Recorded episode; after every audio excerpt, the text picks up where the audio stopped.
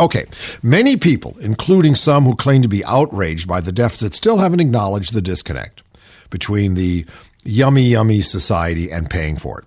Just last weekend, Tea Party members helped deny Senator Robert Bennett, the Utah Republican, his party's nomination for his reelection campaign, in part because he had co-sponsored a health reform plan with a Democratic senator. This is Robert Bennett, who had the most perfect conservative record in the Senate, had the temerity to sponsor a health reform plan that a Democratic senator had put his name on. The man's a traitor. Out. In effigy. Burn him, tar, feather him, do whatever necessary. E- economists generally think the plan, this health reform plan, would have done more to reduce Medicare spending than the bill that passed. Uh-huh, who cares? So, whatever its intentions, the Tea Party effectively punished Mister Bennett for not being a big enough fan of big government. It's that upside down, you know? Of course, the different fates of two parts of President Obama's agenda are on the line. Mister Obama has unrealistically said that taxes do not need to rise on households making less than two hundred fifty thousand dollars. And this position has come to be seen as ironclad now. Did he put it in a? Did he put it in Gore's lockbox? Is that where it is with Social Security? He has also called, this is Obama, has called for billions of dollars in sensible cuts to agribusiness subsidies, tax loopholes, and the like. The news media and Congress have largely ignored these proposals. So here's the message is clear. Woe unto the politician in Washington, Athens, or London who tries to go beyond platitudes and show some actual fiscal restraint. Yep, Barack Obama, silly of him, right? Silly of him to look for realistic solutions. This is not time for realistic solutions. This is time for talking heads and people dressed up in Revolutionary War outfits standing next to people with guns on their shoulders in camouflage. This situation obviously can't continue. Uh, Robert Greenstein, perhaps the leading liberal budget expert, knows the numbers well enough to understand that our Greece moment, whether it takes the form of a crisis or not, is coming. The Greece moment is coming. He says, most of the public thinks if only those darn politicians could get their act together to cut waste, fraud, and abuse and to make tax avoidance go away and so on, uh, said Mister Greenstein, that, that everything would be fine. But the bottom line is there really is no avoiding the hard choices. But look, the main issue here isn't the near-term deficit, which we're struggling with anyone, you know, the one created by the recession, the wars in Iraq, that was the illegal war in Iraq, and the much-to-stay-there long war in Afghanistan, and the Bush tax cuts, which the Democrats just laid down and let happen, and the Obama stimulus. It really wasn't the Obama stimulus. It was the Bush stimulus, which, uh, uh, you know, a bad bus that Obama had to jump on because he was foolish enough to be elected president of the United States. No, the main The main issue is the long-term deficit. As societies become richer, citizens tend to want better schools, better medical care, and other government services. This country is following that pattern, but without paying the necessary taxes. That combination has us on a course to Greece-like debt. As a rough estimate, the government will need to find spending cuts and tax increases equal to seven to ten percent of the G D P. The longer we wait, the bigger the cuts we'll need because the, of the accumulating interest costs. Seven percent of G D P is about a trillion dollars today. In concrete terms, Medicare's entire budget is only four hundred fifty billion dollars. The combined budgets of education, energy, homeland security, justice, labor, uh, state, transportation, and veteran affairs department are less than six hundred billion dollars. So if you added that all together and got rid of Medicare and all those departments, you could save the trillion dollars you're looking for. So it's not a matter of whether we have the resources to solve our problems, said the chief economist of the Treasury Department. It's a matter of political will. Well, political will or not, I've got to give my props to Bill to Bill Maher. You know, I have some issues with Bill Maher, but not when he stands up and says, hey, if you're not going to look at the military budget, you're not talking about budget cutting. You're not talking about being fiscally conservative and responsible. We got to look at it. Otherwise, we're just whistling in the wind. But if we truly cut the military budget, then we go back on the deal that was made after World War Two, which is we are the only superpower. We are the only people that, with a blue water navy that can appear anywhere and keep the peace.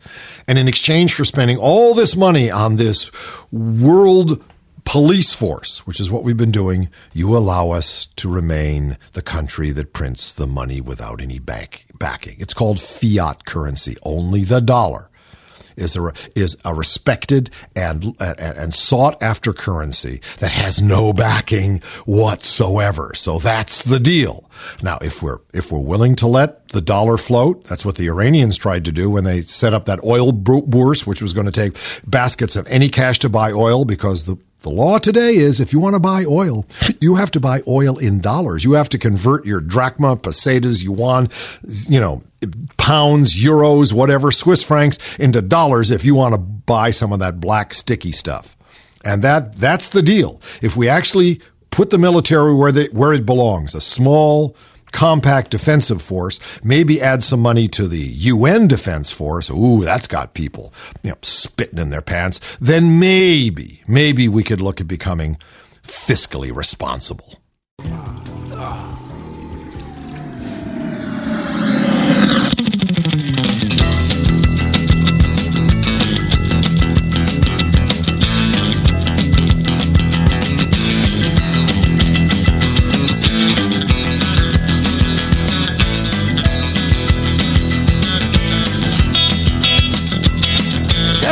Little bozos sitting on a bus. One joined the Navy, now there's nine of us. Nine little bozos sitting in the draft.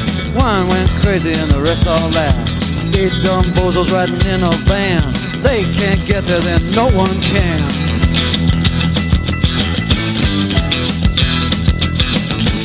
Everyone's a bozo on this bus. Sips and Bean are sitting next to us. Are you a hostage? Are you a spy? Just some berserker who's prepared to die.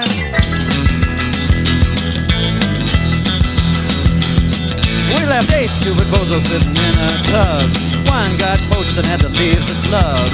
Seven mellow bozos with their brains all fried. One threw in the towel and the rest all cried. Six frat bozos tied up in a spot. One dove out the window but the rest got caught.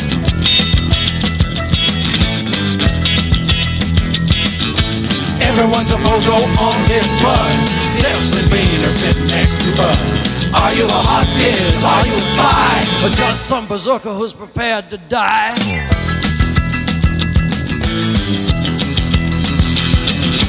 Five red-nosed bozos burning in the sand. Things got so hot that one joined the band. That left four and there ain't no more. The driver got in and closed the door. Four angry bozos, no place to hide. The bus pulls out and we're on the ride.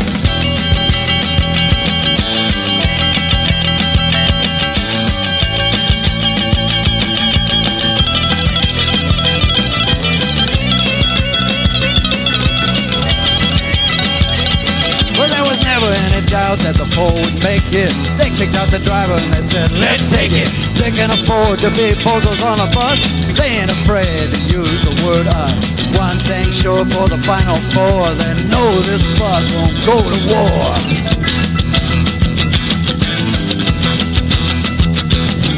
Well, everyone's a bozo on this bus.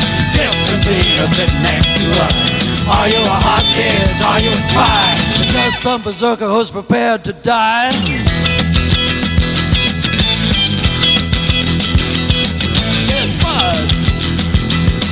Won't go. This bus won't go.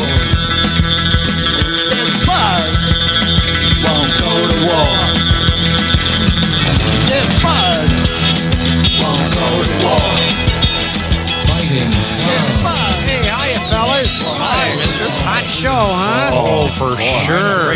Yeah, were y'all convinced? Uh, yeah. yeah, sure. I don't know. I'm going to have to see it again before I decide. Yeah. Well, whatever. The bus is over there if you don't want to go. Oh, you mean the bus that isn't going? Yeah. Really. Oh, good. Well, I better not get on then. No. Oh, come on. Go. Follow come on. me. Let's go.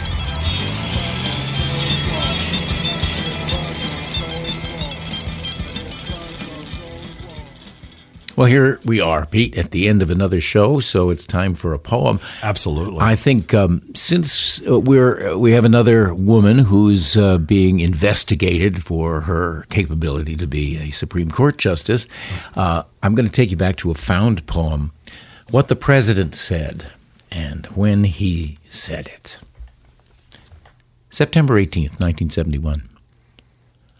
To play an awful long shot. Uh, is there a woman yet? Uh, that'd be a hell of a thing if we could do it. September nineteenth, nineteen seventy-one. Oh, I'm, I'm not for women in any job. I, I don't want any of them around. Uh, thank God we don't have any in the cabinet. September thirtieth, nineteen seventy-one. Um...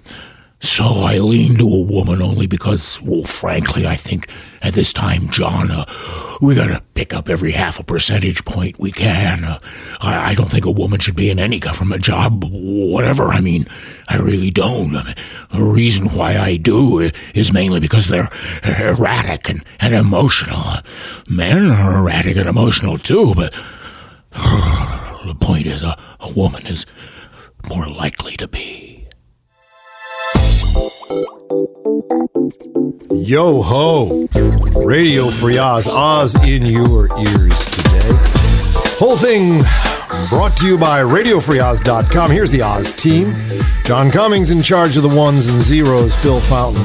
He's the man that runs the Oz Design Group and makes all those beautiful splash pages for us. Tom Goodwillow is our webmaster, and he's thickening the site as we speak. Dave Maloney runs Blue U Studios here and is our superb audio engineer. Bill McIntyre is our producer. David Osmond is the co-host, and I'm your host, Peter Bergman. See you all or hear you all tomorrow.